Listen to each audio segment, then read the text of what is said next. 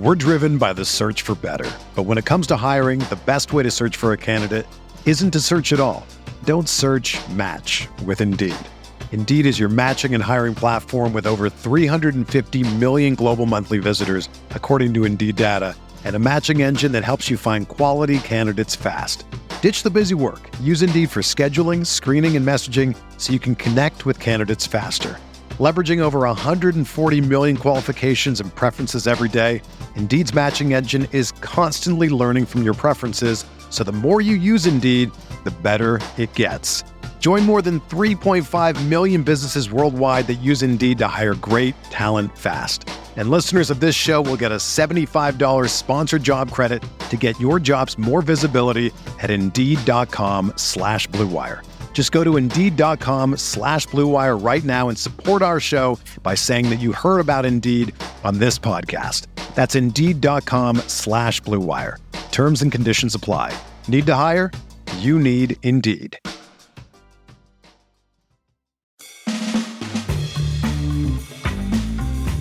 All right, here we go, and welcome back to another audio adventure here on Insight. I'm your friend Chris Van Vliet. Thank you so much for coming back each and every episode, and I hope you're hyped for this one. I know I'm hyped for it. Mojo Rawley, aka Dean Muhtadi, is just oozing with charisma, and his charisma will ooze out of your speakers and out of your headphones and just hype you right up.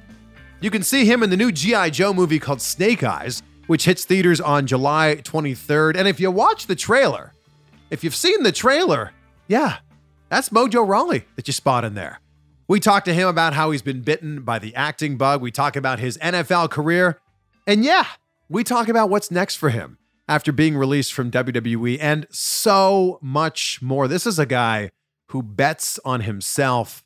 And if you listen to this story, bets on himself and always wins. Give him a follow on social media. He's at Mojo on Instagram.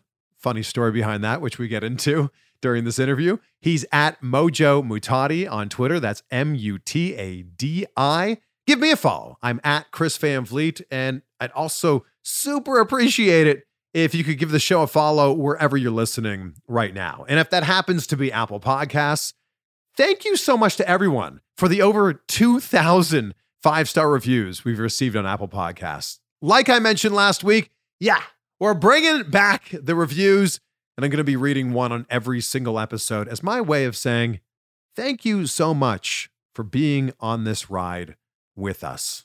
Yeah, the shout out's free. Just, just leave a review on Apple Podcasts. It could literally be as simple as the fire emoji. Hell, it could be the poop emoji. Just anything would be great. This one is from Wally Boo McBlogganoggin in the UK. That is an impressive username. Wally Boo McBlogganoggin. That's so good. He says, one of, if not the best podcast on here.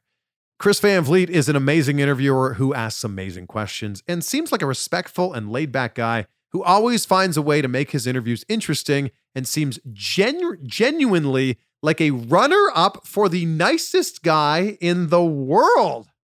Well, thank you for the kind words, Wally Moo McBloggen I said that wrong. Wally Moo, Wally Boo McBlogganoggin. There it What a name. Wow. And I'll take it. I'm guessing that the actual nicest guy in the world, if I'm the runner up, which is very kind, but I'm guessing the actual nicest guy in the world would be Tom Hanks or The Rock. So I'm okay being runner up to them. So I've been talking with Mojo about doing this interview for the last few months. We've been trying to set this up. He told me that he would 100% do it. He just needed to find the right time. And that time, my friends, is right now. So please welcome the one and only Mojo Rawley. Oh man, I am so hyped for this. I'm so glad we're doing this. Thanks for having me on. CVV, baby. Mojo in the house. I didn't get hype for this interview, Mojo. I've stayed hype for this interview. Damn right. I, I can't even imagine you with any less energy. Have you always been this way?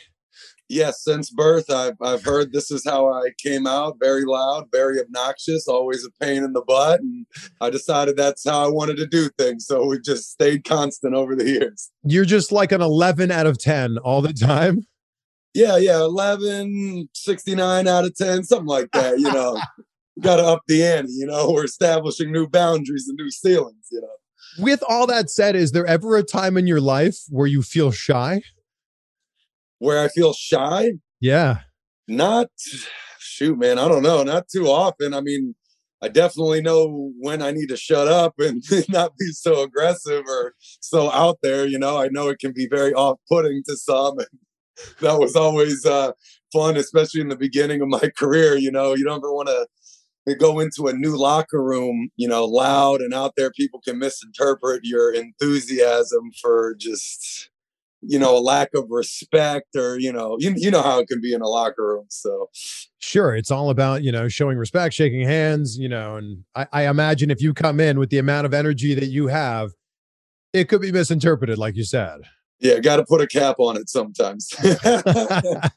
Congratulations, man. You're in a G.I. Joe movie. You're in Snake Eyes, which, as we sit here right now, comes out in a few weeks, July 23rd.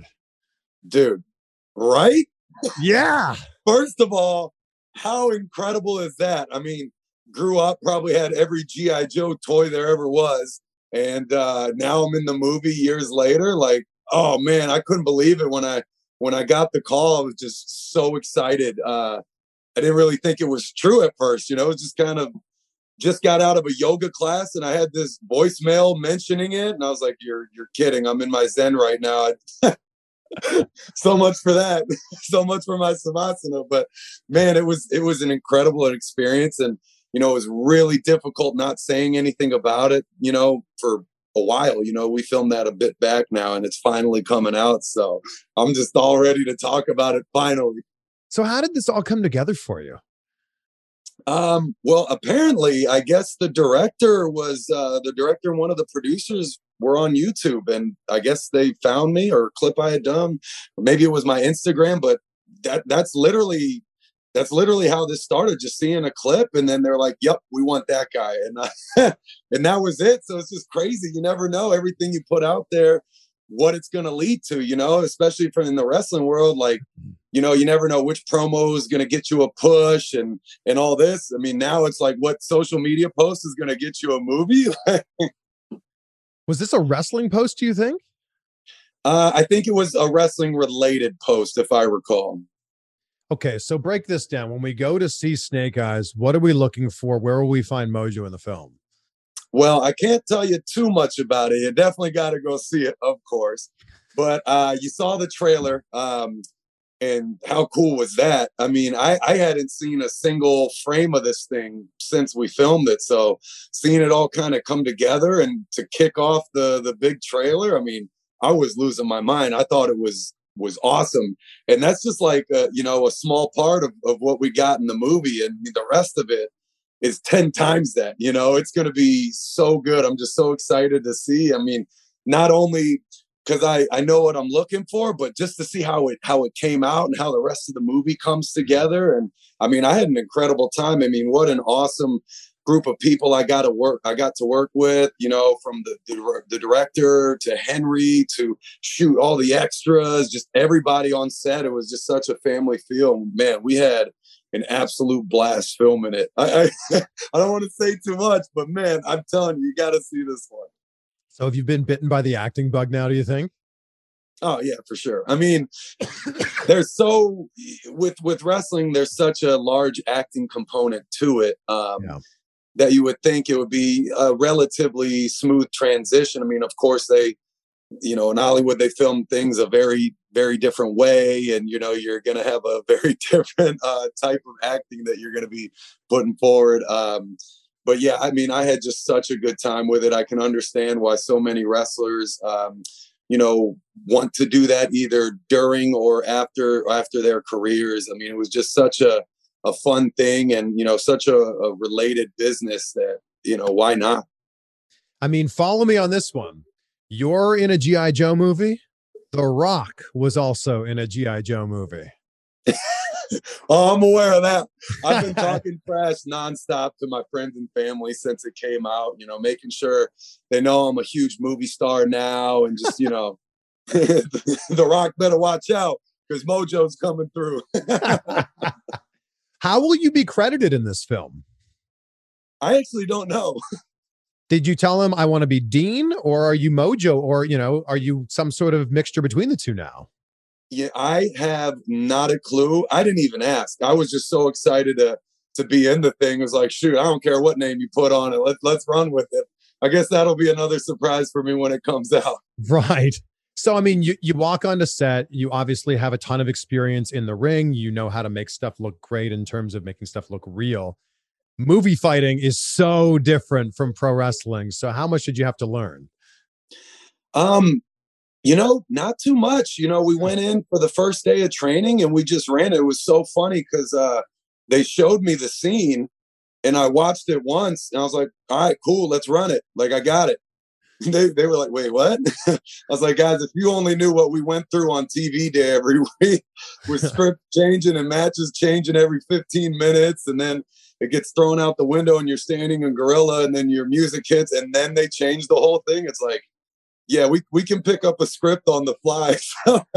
I mean, that part didn't didn't take too long. Of course, that you know that fighting element uh you know more of like being in a, a, real kind of like street fight is different than you know what we do in wrestling i mean we try to you know incorporate that into our matches but there's wrestling moves and there's wrestling spots and it, it's different i mean i can tell you i was really sore the the next day um i mean i did an entire day of filming nonstop i mean we you know there were there were short breaks but i i told everybody on set I'm the hype man. I, I hate rest. I don't I don't want to take any breaks. Like let's just let's rock. And they they thought that was pretty funny and, and they were about it. But it I mean it was it was a lot and you know a lot of different movements. I mean fairly similar, but at a different pace, a, a different cadence. Um, you know it'll it'll take a lot out of you. It felt like uh, I was pretty pretty sore the next day. Took a red eye to Raw and had to wrestle in Boston on no sleep, but that's kind of standard protocol in my life. So I was all about it. Had a better match for it. Oh man, so you filmed this back in 2019, is that right? Yeah, the end of 2019, I believe. And I'm guessing this might have come out last year if the world was a little bit more normal. Yeah, I think it was supposed to come out July last year, and then yeah, with everything we you know we had to push it back, um, which was which was tough as well. but I'm I'm also glad you know because you you want to see this in theaters and you want the the big screen and I have like, you know, like a home home theater with a screen here, but it's nothing compared to yeah. to go into the theaters. You know, that was always, you know, my favorite thing to do, especially in my football career, uh, was on an off day go see two or three movies in a row, back to back to back. Like that was my thing. So I, you know, being a big movie guy, definitely wanted to wait. It was well worth it to wait for it to come out in theaters, and couldn't be more excited about it. I too am a big movie guy, so I'm curious what's. I mean, it might it maybe it might be tough to just narrow down to your top, you know, favorite movie. Maybe what are your top three movies? Well, I can tell you, number one, without a doubt, is Remember the Titans. There's no question about that. That's where I went to high school. That's where I played my football. The guys from the movie, like I know all those guys. They helped, you know, coach me, raise me, all that stuff. I mean, I have my little wall of narcissism here on the house in the house right here, and I have some stuff framed from the movie uh, from Coach Boone, um, and th- that was just incredible for me. Um, you know, I, I love the movie Invincible and Rudy. These these underdog stories of guys that you know came from nothing and made it. I mean, that's how I've always you know, looked at my path being the the undrafted guy, the the scout team guy, the guy that had to come up from nothing and didn't get a lot of looks. And second, you get that small little smidge of an opportunity, you got to take and run with it. And you know, that's why I, I resonate with those movies so much. But I can tell you right now, without a doubt, Snake Eyes is going to be number one. I'm so sorry to the TC Williams community, but I think this one's gotta gotta take take num- the number one spot for me. You know, if we go back, obviously, I mean, remember the Titans is a fantastic movie, but with that like influence on your life, did you want to grow up and be an NFL player? Was that the goal? Well, the first thing I ever wanted to do, to be honest with you, was was being the WWE was to hmm. you know be a big wrestling superstar and champion. I mean, I watched every single week with my with my dad and my brother, and uh, you know we're sitting there like wrestling each other, and my mom would come in and get all upset. My dad's not really paying attention because he's watching the show. I mean, I was watching when I was so young. I didn't realize that the WWE and WCW were different companies. I just it was all wrestling. I didn't realize, you know, like I just there's football, there's basketball, and there's wrestling. I didn't realize yeah, yeah. different companies uh, within it. So that was the first thing I ever wanted to do. But then, you know, you go to you go to school and you can't sign up for for wrestling as a as a sport. So you know, I went the football route and you know worked really hard on, on for that, and it you know, you know just worked well with me, and uh, you know, I, I, was able to have a have a solid run there and have some success there. So I plugged away with that, and then you know, took an injury when I was with the Cardinals, uh, one that I thought at the time was going to be a career ender to kind of reevaluate things, and then that's when I had this opportunity at a tryout with the uh, with the WWE, and I, I took that. You know, I was in talks with I believe it was like the Raiders and the Jets at the time about about going back, and then this happened. I just ran with it. you know, it was a big risk at the time, huge pay difference, that's for sure. but yeah, you know, I bet on it and ran with it, and you know, I'm I'm glad I did. You're a surprisingly big guy. I don't know if everybody realizes this. You're a little over six three, almost 300 pounds. Were you always the big kid in high school? Yeah, in in, in um, middle school, high school for sure. Um, the one of the biggest, if not like the biggest kid in class. Um, you know, a lot of work went into that. You know, lots of time in the weight room, trying to break all the records and whatnot. Um, even when I went to my D3 school for two years, I was one of the bigger guys on the team. Um, wasn't until I got to Maryland um, that, you know, I saw giants and monsters for the first time. I mean, the first guy I saw when I reported to camp. All right, so let me paint you a picture here. I, I go to a Division three school I'm on a full academic scholarship. I'm the first ever freshman captain. I broke all the weight room records year one. I'm an officer in the leadership program, the honors program, da da da da da.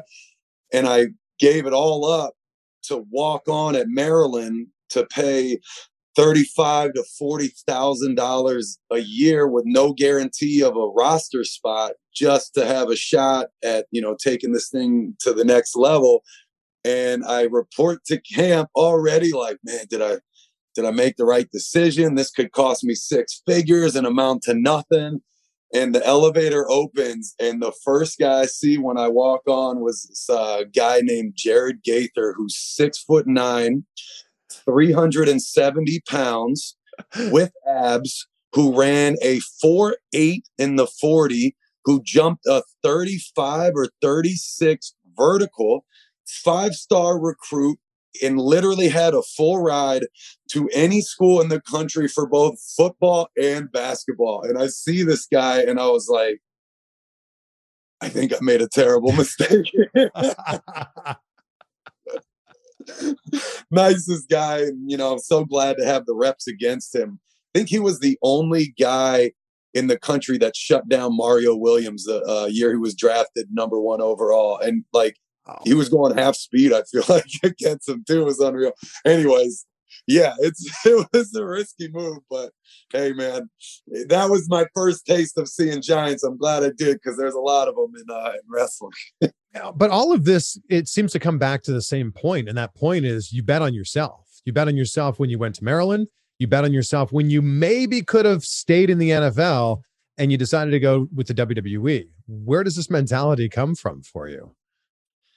Um, I don't know, man. I just, you know, I feel like I've been very good over the years at not necessarily staying in my lane because I don't, I don't really like that saying, you know, you have your own lane and this is all you're entitled to, but just being more like real and open with myself. I know what my strengths are. I know what my weaknesses are. Um, I know when I'm in a place where I'm getting a push that I don't deserve, and I know when I'm not getting one. And, um, you know, it kind of makes it easy to know what you want and if you think you can you really have the work ethic and the skills to attain it. So i think that's definitely aided me over the years and you know betting on myself. Because yeah there's been a couple of very very you know big bets i took. I mean the year i, I could have gone back to the nfl i would have been making you know 500 grand uh, at the time you know and that was the minimum salary. And then now i start in NXT or FCW at the time, I was making thirty nine thousand a year, and I had, came in with you know one hundred and fifty thousand dollars in student debt. So it was actually costing me a thousand dollars a month to be there, and it yeah, it was risky. You know, part of me was like, dude, go back for one year, get on your feet financially, and then come in. But this was an opportunity I wasn't willing to wait on or roll the dice on. I didn't know if it would be available later. It's so, you know, all things considered, I was like, we, we got to do this and we got to do this now. So you had the opportunity in front of you. Actually, you had two opportunities in front of you, NFL and WWE. And you basically said to yourself, WWE is what I've always wanted to do. That is the childhood dream. And if I go back to the NFL a year or two or three from now, this WWE job, it, it might not be here. Yeah, and you know what? The funny thing is the third option. So I I used to intern at Morgan Stanley from when I was 11 through college, uh, like summers and after work. So that was always like my real life career, my you know my my safety, what I'm going to go to after sports. So yeah, I actually accepted a job with Merrill Lynch. And after I was uh, released from the Packers, I signed with Merrill Lynch uh, I was supposed to start on Monday. That Friday, the Cardinals called me and signed me. So I had to call Merrill Lynch and ask them if they were cool with putting my contract on hold. They were like, go for it. We'll see you after. So after I thought I had a career ender in with the Cardinals, I called Merrill Lynch again and I was like, hey guys, if the offer's still there, I'd love to come back. And then the WWE happened. I had to call them again after signing the contract and be like, hey, do you guys mind if I go do this now, they're again they were super cool about it, thankfully, and wow. had turned them down as well.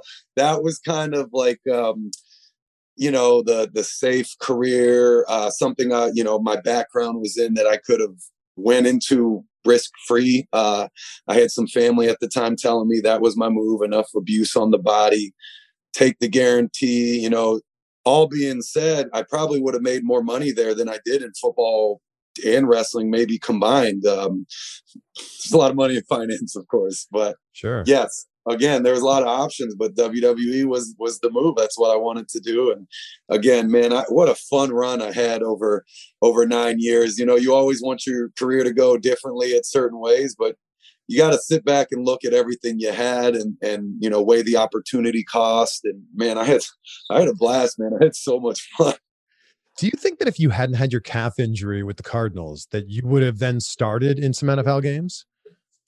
You know, I uh, think about that all the time. Um, I really got cut down kind of at my peak. You know, I, it was really a good situation for me there. And, um, you know, I'd spent all my time in college, D3, D1, undrafted, you know, to try to get this one opportunity in a scheme that fit my strengths and a team that understood me.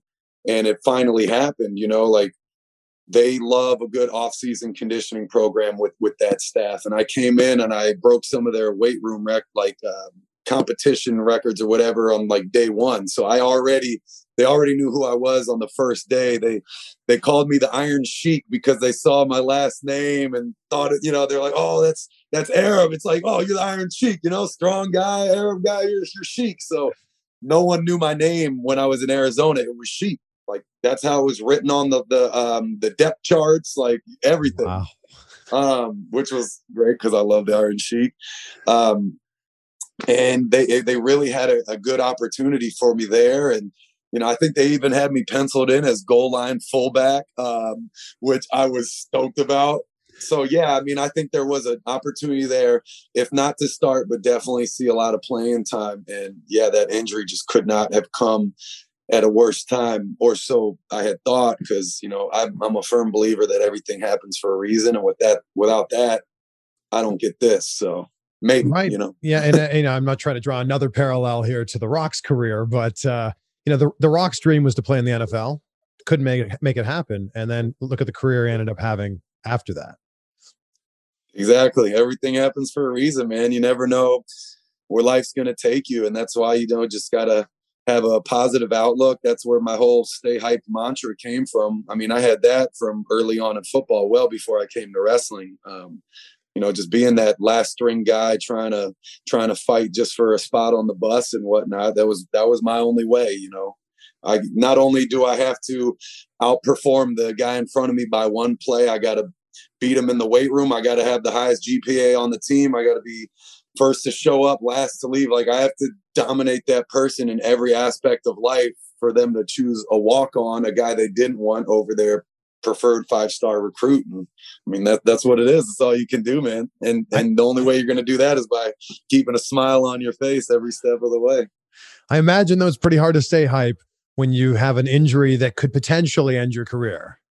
Yeah, that was pretty tough, man. I mean, yeah. there's been a couple of uh, um, places in life where man just everything felt like it was collapsing you know.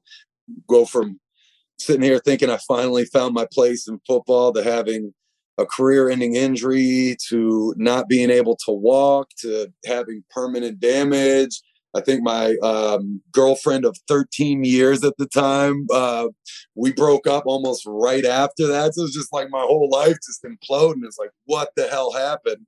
and you know happened for a reason it sucked then but it makes me appreciate every little thing i get now and i couldn't be more grateful for for all of it and all of it happening at the same time i love it how did you end up finding out about the wwe tryout and, and how did you get in um it was such a strange thing because so you guys uh you know rob gronkowski one of my best friends his brothers are like my brothers his dad's like a dad to me um he was college. The dad, Mr. Gronk, was college roommates Gronk. with Mike Rotunda. Okay. At, at, at, Syracuse. So I guess they were just having a conversation, catching up, and my name came up somehow. And, and IRS was like, man, this is a guy we'd like to take a look at. They sent me to see a, a house show in Buffalo with the boys, had a blast. They uh, had me go to Raw in DC. We uh, meet with Mr. Regal, talk with some of the guys to see the whole thing backstage, and then that was it. They they offered me, um, you know, the developmental deal right there on the spot, and uh, I had no idea what I was getting myself into, but we ran with it. But that's it, it all started with like a phone call that I wasn't even on. so you picked up your entire life and moved to Florida just like that? Just like that, man. I mean, wow. when you got an opportunity, you can't wait wow. on it. You never know yeah. how it's going to be. Like you just gotta just gotta rock with it. And if it comes now, if I get a phone call, you know, as soon as we finish up this this interview and it it's a great opportunity. I'm out of here. I'll leave this house, no problem, whatever. so you signed with WWE. You're a huge WWE fan growing up. You're, I mean, you're living the dream at this point. You must be thinking like, all right, what can I do to get to the top? What can I do to become that champion? Yeah, it was um it was interesting because um, you know I knew WWE as a fan, but I didn't know what training was going to be like. I didn't yeah. know what becoming a superstar would entail. I mean, I came into this thing blind, and you know, I came in. I was trying to display my personality while simultaneously like being respectful and yes sir, no sir, quiet, whatever's asked. I wanted to be the first guy to show up and last to leave every day. That whole thing just kind of everything that that got me to that point but i didn't really know the best way to get a push from an from an insider's perspective it was just hustle so um, yeah man it was it was it was pretty crazy. I mean you you know how difficult it can be to uh to get a, a good run and a lasting run in the company. So it's uh it, it gets tricky man. So how long was your actual training before you were able to work a match in front of a crowd? So this was a thing that was both a plus and a minus for me, I think. I came in and with this personality and with the football background, um, and I think they were really high on me in the beginning. And, you know, they're like, we just need to teach this guy, you know, a few things and just let his hype take care of the rest. So I actually had my first match at a live event seven weeks after my first day. Wow. And yeah, it was very, very quick. I remember backstage, some dudes were not happy about that, which was so funny because there's seven people in the audience. It's like, guys, who cares? Like, come on. Um, but yeah, like they were like, this guy, this is our opener, you know? Big baby face gets the crowd hyped. You know, we'll keep his matches basic because in NXT at the time, the opener was supposed to have a lot of constraints of just basic match, no false finishes, you know, super generic match. Just get the crowd hyped up and save all the high spots and all the, you know, pretty stuff for the rest of the card as it as it builds the card. So they plugged me into that spot and I got stuck there for a long time, man. So I was grateful to get the reps, but um, I feel like I was I was pigeonholed almost from the get go, where it was so so tough to get out of that. Don't get me wrong, opening's a great spot on the card. Um, you, if you open every show, like what a career you're gonna have. But at the time, like after a while, it just it got tough, man. I I, I remember having nightmares about it because I was seeing some of the guys I started with start to pass me and you know getting opportunities because I was always that's Mojo, that's your opener, and I opened every show for like years in NXT. Like it's just ev- like every single show. Hmm. So again, I was grateful, but I, I felt like I wasn't getting challenged and I couldn't couldn't really grow because I I think matter of fact, I think my first match with with a near fall in it might have come when I was on the main roster. Wow. How about that? Wow. It might have been a like a, a live event. Yeah. I don't think it was a TV match, but yeah, that was kind of my point. It was like, you know, and I remember vocalizing it at one point. I appreciate the spot I'm in, all due respect, but you know, I feel like I need to get outside the box here a little bit and I didn't want to complain because they, I had a great opportunity. And I know where my coaches were coming from. They're like, we want you to focus on your selling. That's all you need. You need to be hyped and you need to learn how to sell and you're going to be golden. It was almost like the, the John Cena philosophy. They, they always called me NXT's John Cena when I got started, which I was like, how cool is that? Um, but yeah, eventually, yeah, man, it just, it just got tough. And, you know, I was so grateful when we finally started to, to break out of that finally. Were you the one that came up with the name? Did you come up with Mojo Rawley?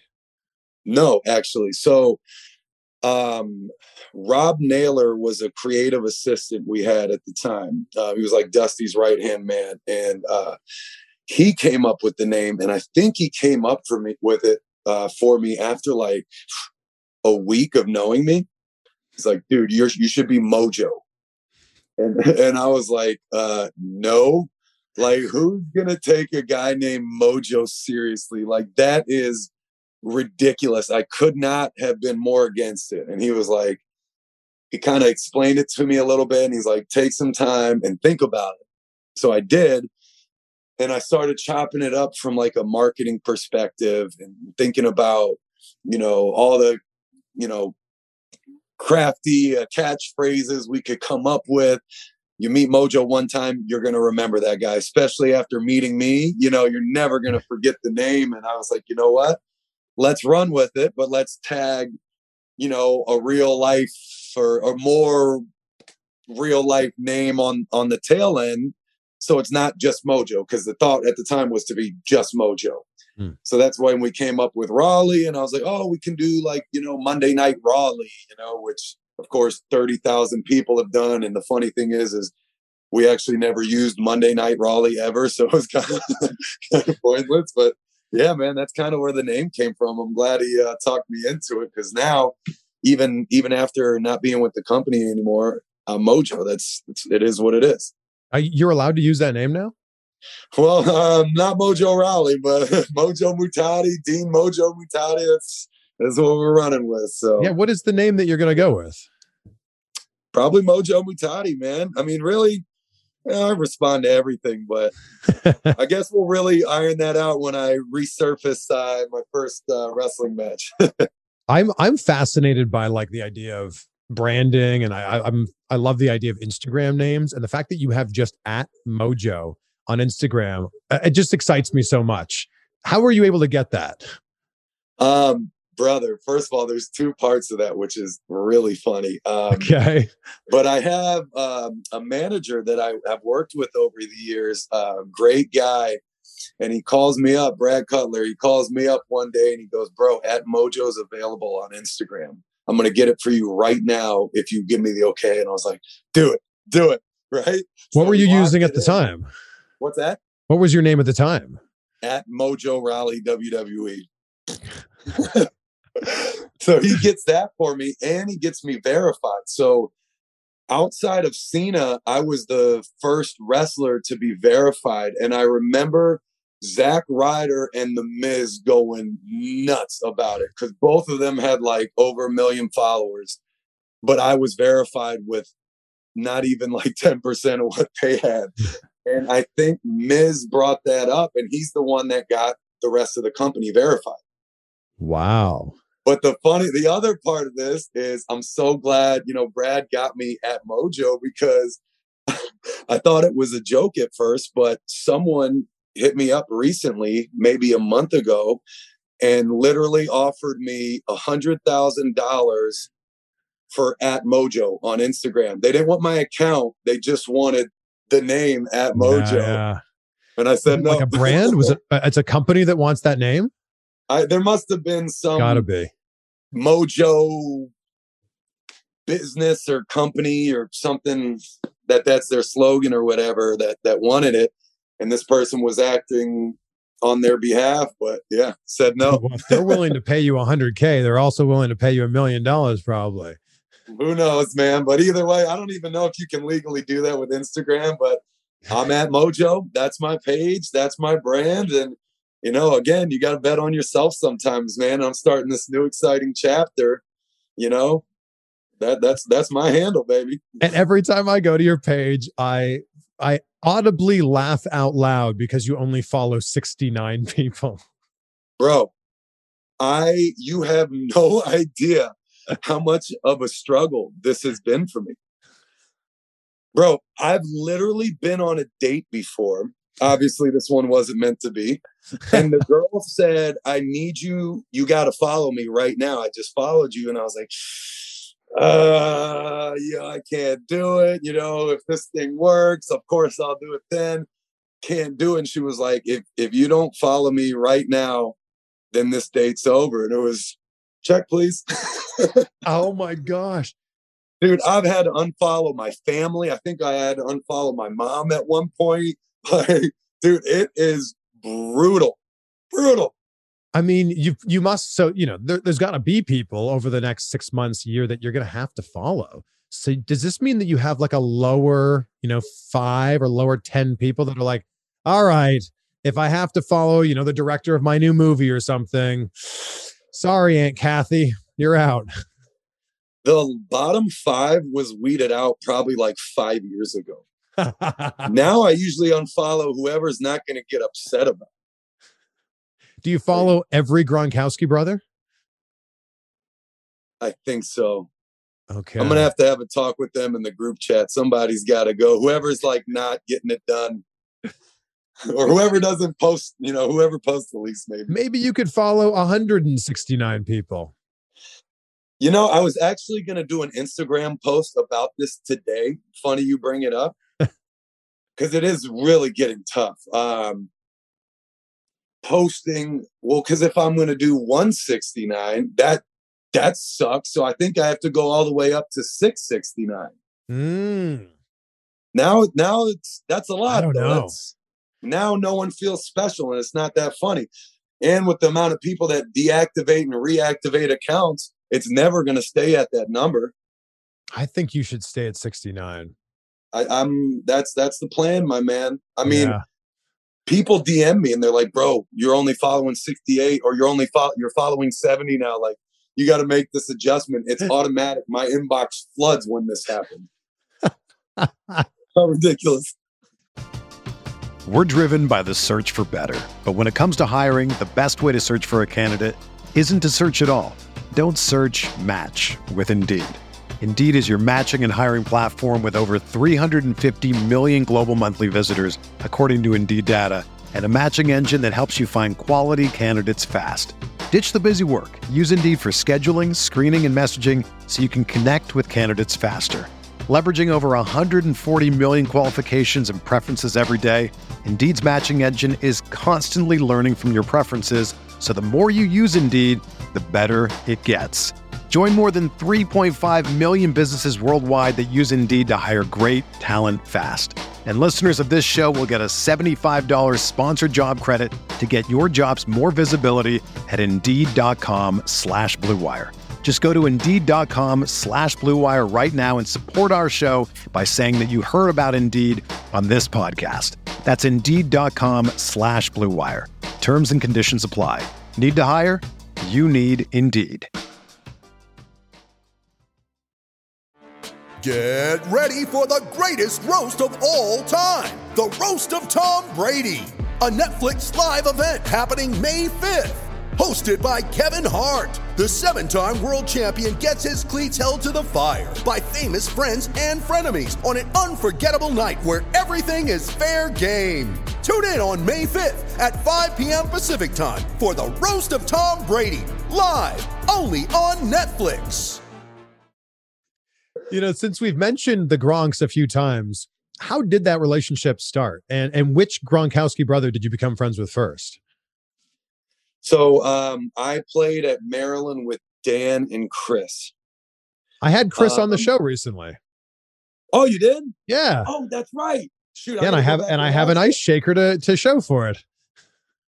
So that good. guy turned down a ride to go to Harvard, by the way. So anyone, everyone that thinks they're a bunch of dummies, three of them had like 4.0 GPAs.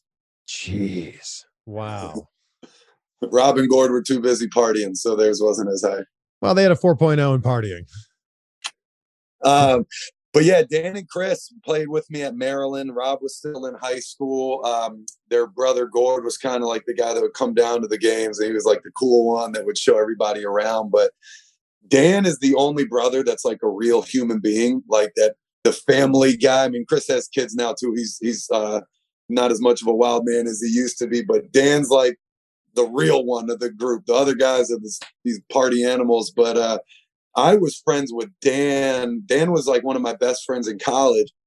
And this just shows you how I was. I thought he was a crazy party animal back then because I didn't drink, I didn't party, I didn't go out. Like, you know, I was still like this hyped up crazy guy, but like I didn't do any of that other stuff. So I thought Dan was crazy. Now, fast forward, I might be the most wild one out of the bunch. but yeah, you can probably blame them for a, a good part of that, maybe 69% of that. But so is it because of you that Gronk was able to work his way into? WWE? yeah, I mean, those guys were always a fan. And um, I was actually. I was actually with them when I got my email from Canyon that they were going to bring me in. We were, uh, where the hell were we? South Padre Island, I think, for spring break or somewhere partying, and we went nuts. We went absolutely bananas when that happened. Uh, so many good stories there, but yeah, man, uh, we got we got Rob in. We used to we used to practice when when we were partying before I started. We I'd have everyone at the club line up. I'd pull my shirt off and have everyone go down the line and just chop the crap out of me all night. I was like, I gotta toughen Come up, man. I gotta I gotta be ready for this. And that's literally why I would always tell people like, chop me as much as you want, put me in the ropes. You think it's a prank on you. It's gonna be a you think it's a prank on me, it's gonna be a prank on you because I'll eat chops all day. And that's I even had spots where people would just chop me a ton and I would just, you know, get hyped up off of it. But he started, Rob started coming in. We set up the Mania spot. They were always um, backstage or they came to the shows. I remember we had a FCW show when there was literally seven people there and the Gronks were five of them. Wow. And I remember Wow, uh, wow. EC3 coming out to wrestle. It was just so funny because there's no one in this like grungy gym. And he's like, what the hell is that Gronk? What's he doing here? Kind of thing. Everyone was just cracking up. But yeah, man, very supportive. And we got to have some um some some fun over the years. We are actually setting up some matches with him before he went back to football and the world shut down. So again, at some point, we're we're hoping to get this this done because I know he wants to get in the ring and actually partake, and you know, it'll be a, a fun fun thing for everybody. So you think when he retires again, he'll be back in WWE? Well, I guess that depends where I'm at. you know, we just want we wanted to have some fun together. That's what it was always about. So um, you know, if, if I'm if I'm wrestling at the time and he wants in, then we'll definitely do something together. If not, we'll we'll figure it out. But yeah, that match is coming somewhere at some time. I can tell you. Yeah. That. Well, I mean, you've got this taste of Hollywood. I'm sure this is not the last film that you're going to be in. Is wrestling still going to be a big part of your life moving forward? Do you still want to wrestle full time? I want to do everything right now. Um, right now, you know, this is almost 10 years. I just I just put in, and and you know how the commitment to uh, WWE is. You just you can't really do anything outside of it. So right now, I want to do any, and I want to do everything. Um, you know, I do want to wrestle in the future. There's no doubt about that. Right now, I just you know need a little bit of time for me to, you know, get all of my stuff in line. I got a lot of things I'm working on right now that I just want to um, you know work on and, and really just let my body recover you know um, i think that's important just you know i mean ask ask rob i mean he took one year off from football now he feels like he can go another 10 mm. um, sometimes getting hurt's the best thing that can happen to you, man, because, you know, while you're rehabbing that calf, it gives you enough time to heal up the rest of your body, let your brain catch up.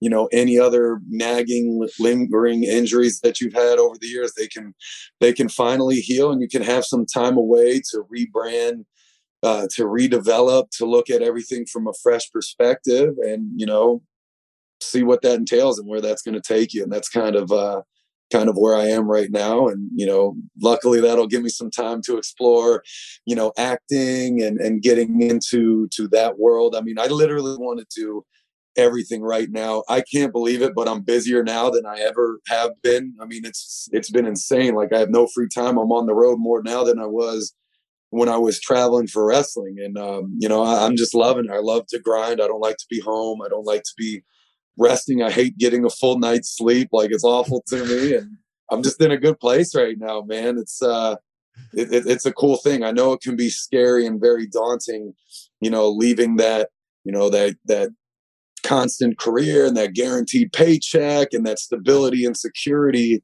that being a full-time, um, you know, employee essentially can give you. But I'm loving the, the flip side of that right now. And you've got an endless amount of freedom now it's kind of weird to get used to, to be honest. I keep thinking I got to ask permission before I do things. I got to remind myself I don't have to anymore. you know, you mentioned a rebrand, and I want to talk about your heel turn in WWE. Who whose idea was this, and did it play out the way that you wanted it to play out? Um, you know, I can't remember whose idea it was. Uh, if it was mine or Vince's. I know I had my Zach got hurt and I had my singles run and I had a good stretch there um, for a time. And then Zach came back, we tagged, and I knew everyone knew they we were gonna break up because um, we prefaced it for months. Um, but I don't think anyone knew who was going to turn on who. That was kind of our saving grace for that. Um, and and we didn't really know either. And then the thought came down to have have me me do the heel turn, and you know I was all for it. Um, I know they wanted me to get away as far away from the whole hype persona as possible.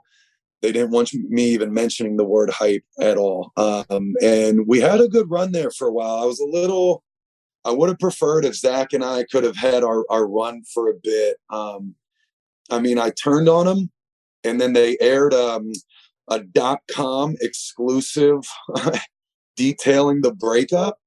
And then we had our one match on the kickoff of a pay per view.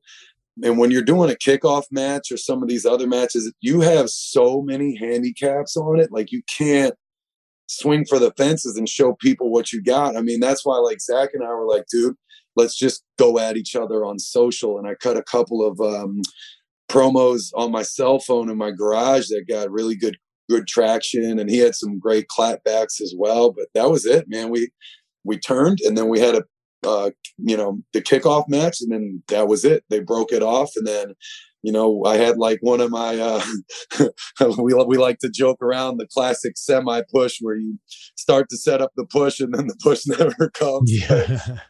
you know, we had some good moments. I would have loved to have done more with it, but you know, it is what it is. You take what you can get, and you know, at the end of the day, you just gotta be comfortable and happy with what you put out there, and know that as long as you feel like you did all you could given the circumstances like that's that's what's going to propel you through the years. You never want to have any lingering doubt like oh i wish you know like i would have focused up more or you know worked harder. I mean i always worked as hard as possible at all times you know like even when i was partying like it was like all right i'm gonna go out and get some content i'm gonna put it on my social i'm building my character i'm making connects.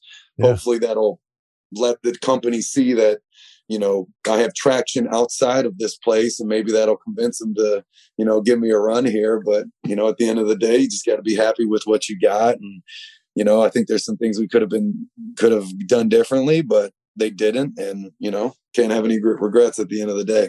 What was the idea behind the face paint when you were heel? Brother. oh, no. I'm so against that. Yeah. I really didn't want to do that uh, truthfully, though, the way the sketches came back, they didn't look half bad. And I was like, I hope when I wear this, it looks this cool. And it couldn't be furthest from. Um, mm. We had these promos. I pitched this idea of like, you know, everybody looks at themselves in a mirror, everybody hypes themselves up, everyone has that degree of vanity. Let me run with it. Let me let me cut promos berating someone for any shortcomings and failures uh, and you don't know who who I'm talking to. You know, you yeah. might think it's Zach, you might think it's whoever I'm going into a program with, drop settle hints. You find out later it's me, and now you know we can take this whole new attitude and run with it. There was a couple ways we were going to go with it, and somehow that morphed into me losing my mind and drawing on my face, and I don't know what it became we literally did one match with that character. Um, me and Apollo were paired together on a Europe tour, and I remember, you know, it was like two and a half weeks of everyday working together, and you know, we we put on some great matches. Him and I always had great chemistry. Um, I thought there was so much there that we pitched together and against each other. But we put on like matches that nobody was really expecting out of us, and that the fans really gravitated on. And it's hard when you got two guys who have zero TV time, who it's a cold match, and you're going out there following all these rivalries. And um, it was in the reports every night by the producers, like, "Hey, these two are really, really on to something. Let's give them a run." So they booked Apollo for my debut match in this character, and like we were all we were stoked. We're like, "Dude, this is it for us. Let's go out there and kill it." show everybody what we got. This is going to be our first real opportunity to not do like one of these two minute TV matches where you can't show anybody anything. And then we found out it was a 60 second match that was more or less written out entirely for us. So oh. two and a half weeks of killing it turned into that. We were just like, and then that was that. Yeah. character over. It's like, all right. And the character was over just because of that match, or no, no. I mean, we did everything that was asked. I mean, it just, you know, I don't know how those meetings go. It just, that's mm. not what they wanted, or they had other things. I mean, honestly, I think sometimes they just forget about what they, what, you know, what's going on because they have so much, you know, they have so much that they're thinking about and weighing inside, like on the show and outside of the show. So you never know. But that was that. I was like, great. I just painted my face like an idiot for weeks for nothing. I felt like you like really had the chance to take things to the next level when you won the Andre the Giant Battle Royal. And then nothing really came of that. Were there plans after? I mean, that's a huge WrestleMania moment. Were there plans after that for it to turn into something? Um, I think the plans all went into that. You know, um, I've come to learn that when you win the Andre, it's not to start a push afterwards.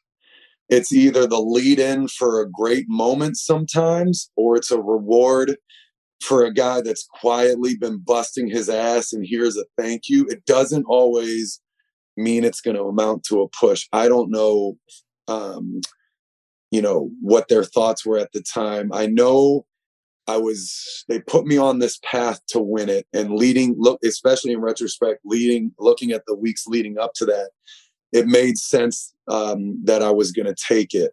Um, and when I heard that it was probably going to be me, that's when I had the idea. I was like, oh man, let's let's bring in Robbie G and just hype it up even more and make even bigger moments because I was tr- I always try to focus on on big picture. It's like, all right, well, I can do this myself, and it's going to be, you know, people are probably going to look at it as an average Andre moment, or we can make it bigger than it is and get it out to more eyes and make it a bigger moment they even moved it to the pre-show, which a lot of people were upset about, but the pre-show was on cable.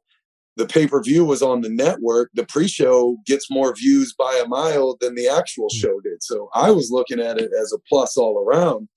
Um, but then afterwards, man, it just, you know, they, they didn't know what to do. I was think I was doing some like strange promos with with kids or something. Um, I, honestly, man, I think that's just what a, my whole career kind of boiled down to was like, we got this guy. He's perfect for this one spot. High energy, hyped up dude. Yeah. We're going to put him in this space. And then we don't know what to do with him after that. Cause I remember meeting with Vince one time and I mean, I was like, I felt pretty boosted after it, but I also felt like, uh, I felt mixed about it, but he literally sat me down. He's like, all right, you know, you may be the, you, you're one of the best athletes in, in the company. You're one of the strongest in the company. You have one of the best attitudes, one of the best work ethics. And he literally went down the list of all these superlatives where I was number one or top three. And then he was like, we just got to figure out what to do with you. Mm-hmm. And I hmm. remember thinking to myself, I was like, well, I think you just said it. How do we not use that? Like, there's so many things we can do with it. But you know, you never know what's going on behind the scenes. And uh, all you can do is work your butt off. I was submitting pitches constantly. Um, you know, very seldom does that amount to anything, um, if if anything at all. Um, but yeah, man, you never really know what's what's what's going on. And at the end of the day, again, you just got to do your best and put everything out there, and that that's all you can take home you were one of the superstars who ended up losing your last name, your character last name. Um, do you think that that helped? Did that hurt, or did that not matter at all? Losing Rawley? Were, yeah, weren't you just Mojo? I know they flirted with that fact, but I don't think they ever dropped it on TV. And maybe they were just calling you Mojo because almost everybody's Seth Rollins, Roman Reigns. Maybe it was just because everybody knew you as Mojo. Well, you know, to that point, yeah, sometimes they they do that where it's like, all right, his name's Mojo Rawley. Don't mention Rawley on TV ever. Mm. You hmm. know, he's just Mojo, and I guess. But yeah, you're right. They they did do a lot of that. but so I mean, it, it definitely helped. Uh a lot of people had their name taken away, and I feel like with what you said earlier in this conversation, where you didn't want to just be Mojo, it's kind of coming full circle now. Where like yeah. it's actually great that you're just Mojo now yeah, I think by the end there was actually um, now that you're talking about it, I think there was a discussion at some point about just making making it Mojo. But yeah, at the end of the day, Rawley was so irrelevant to the name it didn't even matter. Yeah, it was just Mojo. Yeah, you survived a whole bunch of rounds of cuts, and a lot of your friends, a lot of your colleagues ended up getting let go. I mean, there was a huge release last year at the start of the pandemic. You survived that. Did you think you would survive this most recent round of cuts too? Um, truth be told, there there's some other things going on there. Um, I, you know, all I, all I can say is I'm grateful to have been with the company uh, as long as I was. I mean, putting in almost a decade. That's you know that's a hell of a run. Um, and all I can say too is that you know I'm just I'm truthfully happy it happened. You know, it was time for a change. And um, sometimes you never want to be the one to necessarily initiate that. Um, but you needed it to happen. And it's it's it was a thought that was kind of going through my head for a while. It's like, you know what?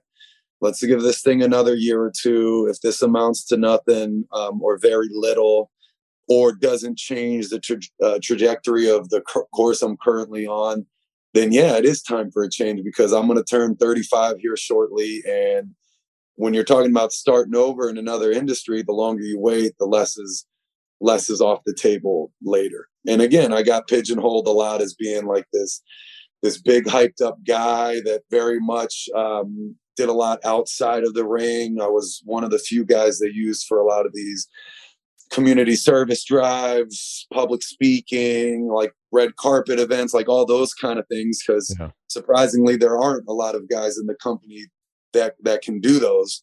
Um, you know, Titus O'Neil is the the poster boy for that stuff. I mean, honestly, in my opinion, I think Titus is top three most valuable people in all of WWE. Um, I know that might come as kind of a shock to some people, but we got tons of guys that can wrestle. Almost everyone on the roster can put on a hell of a match if, if given the right push and the right opportunity. But how many guys do we have that can really go out there and and make change and bring in a new fan base from doing all these promos that he does and, and there's no one I've ever met that does more more in that space than Titus. So um, you know, I was kind of I felt like used for both, you know. Um, but again, sometimes those guys don't get the big uh, Roman Reigns careers. So eventually, you know, it's you see where you're at. You're grateful for your where you're at. Um, but you know, change needs to happen, whether it comes from you or them.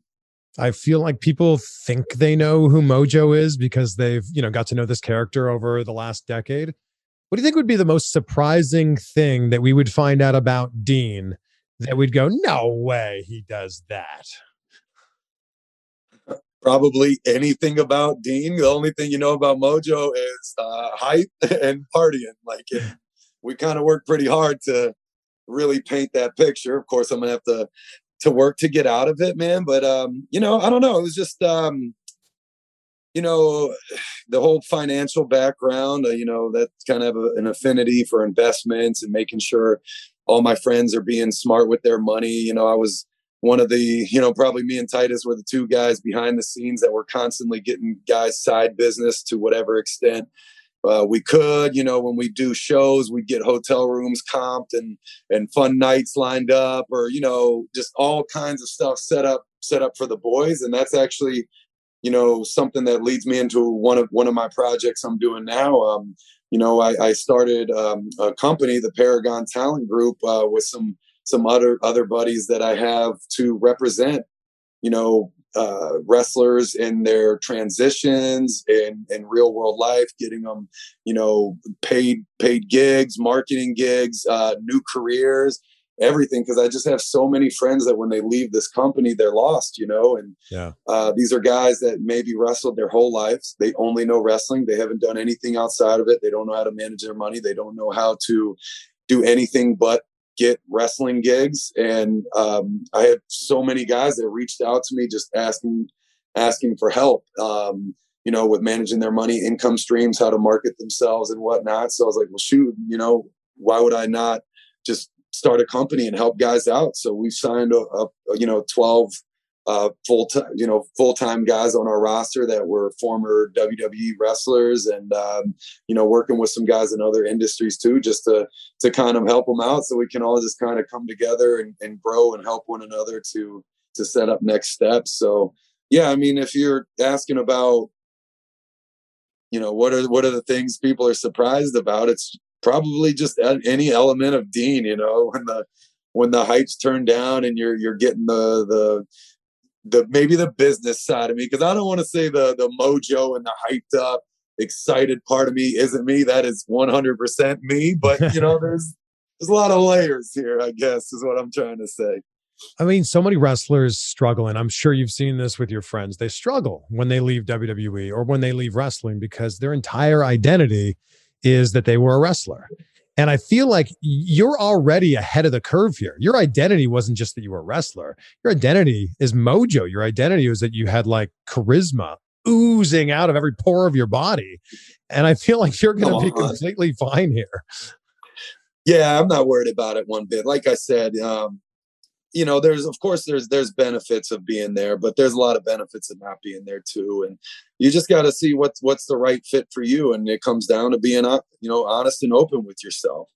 I mean, you got to know when it is possible that you could potentially, you know, be cut. I mean, how if a, a case I could make right now, you know, with Braun Strowman not being with WWE anymore, who wasn't shocked by that? I mean, that blew everybody's mind. But Braun's another guy, Adam, I should say, that you know has a good business mind on him and has other things set up, and he's going to be just fine. And he's a guy that was a former champion, like the champion, who was the guy, and yeah. has more like YouTube moments than you know ninety five percent of the roster does.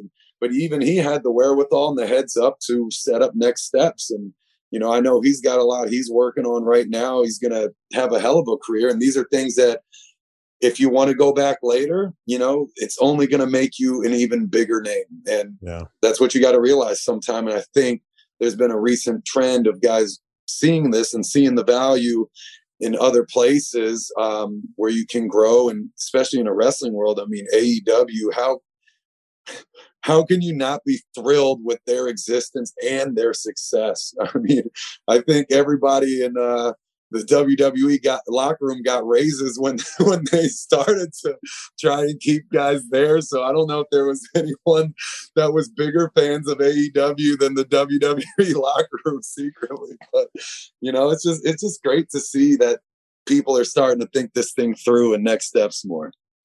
When you look back at your entire career, NFL, WWE, how much of it do you think was hard work and how much of it was just right place, right time, and just good old fashioned luck? I think all of it stems from the hard work. I've learned how to have fun through the hard times, um, which has been a, a gift for me. Um, none of this comes without without hard work. But at the same time, I could name a hundred guys right now that work their asses off and get no opportunity. So everybody has to be right place, right time at, at some point. And the goal is just to work as hard as possible, always to always stay hyped, to maximize that window and that time frame for you to have a lucky moment. Hmm.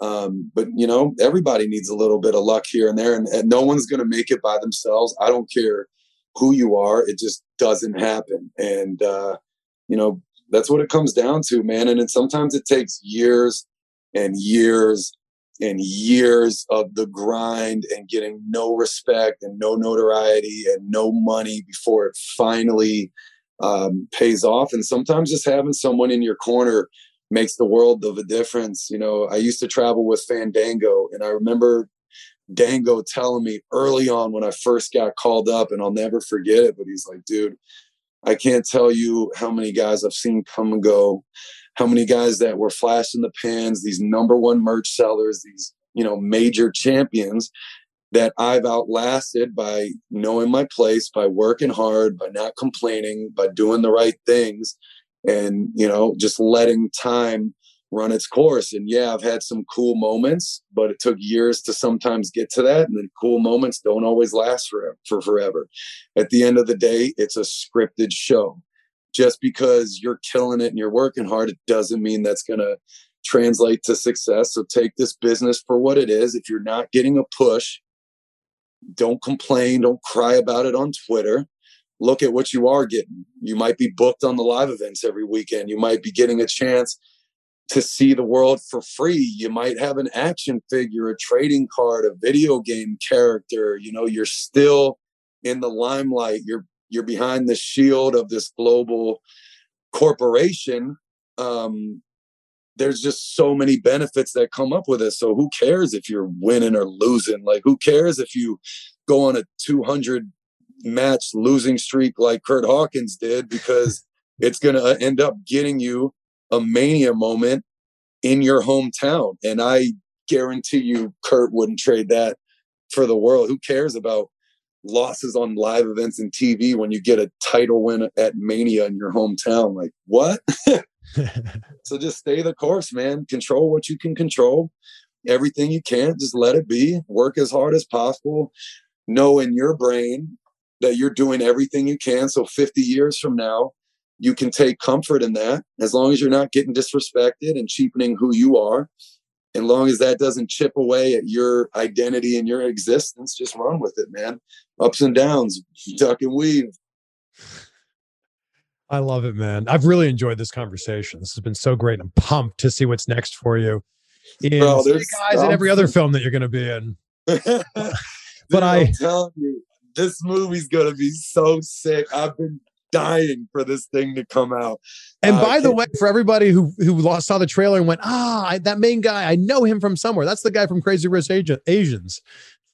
Oh, so that was another point, bro. Henry. So I knew he was this this Hollywood star on the on the come up, and he's killing it. So I went into this movie and I was like, okay, great actor.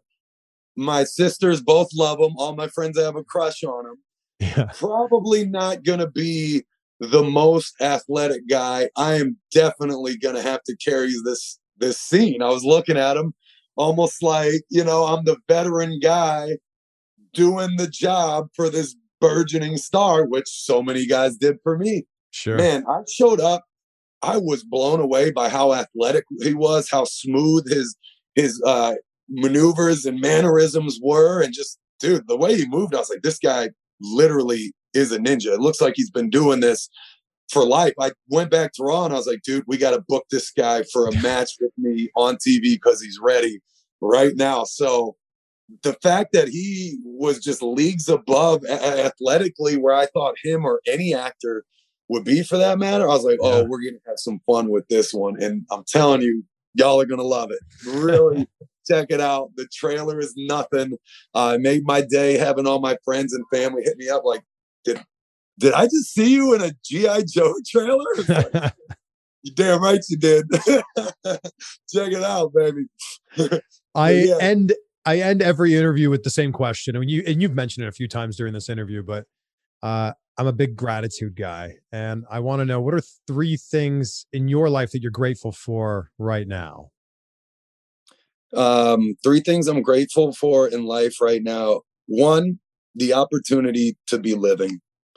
Um, especially in the pandemic we're in, and a, there's a lot of people that have uh, been affected by this thing over the years. I know I've had my fair share with it. Um, just the fact to be to be alive, man. Like, what what a time to have to evaluate yourself and to have this this period of time to really take a, a close look at yourself and you know how you want your life to proceed. Um, you know, I've lost I've lost friends and loved ones during this time from this thing, and it's it's been very scary for for everybody. So just the fact to to wake up and no matter how bad your circumstances might be for everyone listening, like you're still living and you still have the opportunity for this amazing, amazing comeback story because if, as much as you're down in the dumps now you are going to love yourself that much more when you come out of it and you find success. And coming from a guy who's been knocked on his ass a couple of times those are the moments i take more pride in than everything. So appreciate this uh, uh, this ability to be to be living and have a shot at life. Um to just um you know family and friends man like especially now starting over and transitioning you see who your real friends are and you're grateful for it. And for the people that you know may have turned their backs on you it's good to know and good to learn from too. And it'll be fun to to win them back later on you know and keep them at arm's length. But uh you know just every everybody out there that had some sort of influence on your life like i said before you don't get anywhere on your own. Um, and i'm a firm believer that and these people can help you through a lot of a lot of times. Um, people that you thought may have been acquaintances or people you barely knew might get you your next career might get you your next gig just anything or they might just be there for you with great advice or someone for you to vent to if you need it. Um, and the third thing i'm grateful for would be this interview with the main man CVV. Thank you for having me on, bro. this was so fun. It was good to chat about some of this stuff. Again, some of it feels so wrong talking about now that I'm a, a free man again. It's definitely a, an adjustment and acclimation period. So I appreciate you, you, man. This was a great conversation. I, I wish we could have done this in person but I don't know if the internet could handle that much hype at once, you know? I, I don't know. It might break, bro. I don't know. Man, I've heard so many good things about you from friends who from people I didn't even know listen to your to your show and they're like, dude, this guy does a great job. He's one of the biggest pros out there and he's he's a hell of a guy. So 100% oh, wow. get on that thing ASAP. So I'm glad we did this right away as soon as I was ready to uh, open up and start chatting, man. I appreciate you, man. And I'm so excited for this next chapter of your life, whether that's as Dean, as Mojo, or whatever you want to be. My man, me too, bro. So excited. Let's keep it popping.